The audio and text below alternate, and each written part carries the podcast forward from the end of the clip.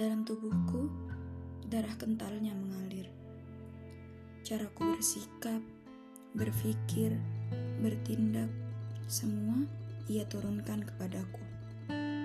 Hobinya membaca, menulis, mentafsir, rakus terhadap segala hal yang baginya tabu, telah ia tularkan kepadaku. Cara diamnya yang telah mendidikku bahwa cinta bukan hanya bisa diungkap dari kata-kata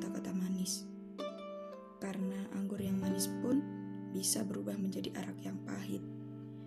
Caranya berpelit senyum dan berpelit air mata telah jatuh pada kepribadianku sepenuhnya. Ia, seorang laki-laki yang memutuskan dirinya untuk menjadi seorang ayah untuk kami. Sebuah beban yang tak pernah menjadi beban bagi matanya yang tak pernah ia anggap sebagai beban di pundaknya.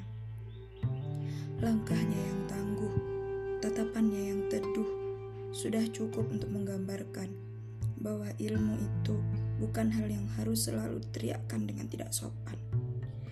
Caranya mengajakku bicara, caranya mengajakku belajar, serasa menjadi metode paling tepat untuk melahap ilmu.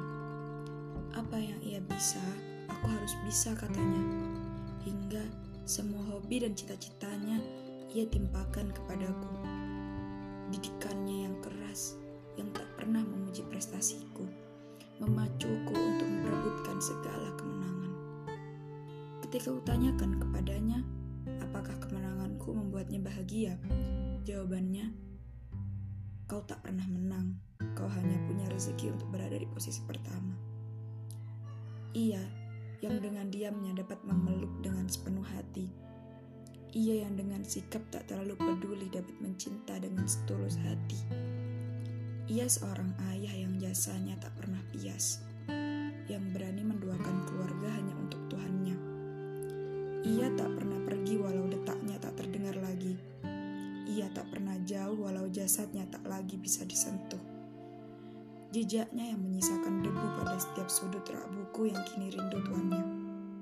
Kursi hampa yang selalu ia duduki berjam-jam bersama buku-buku.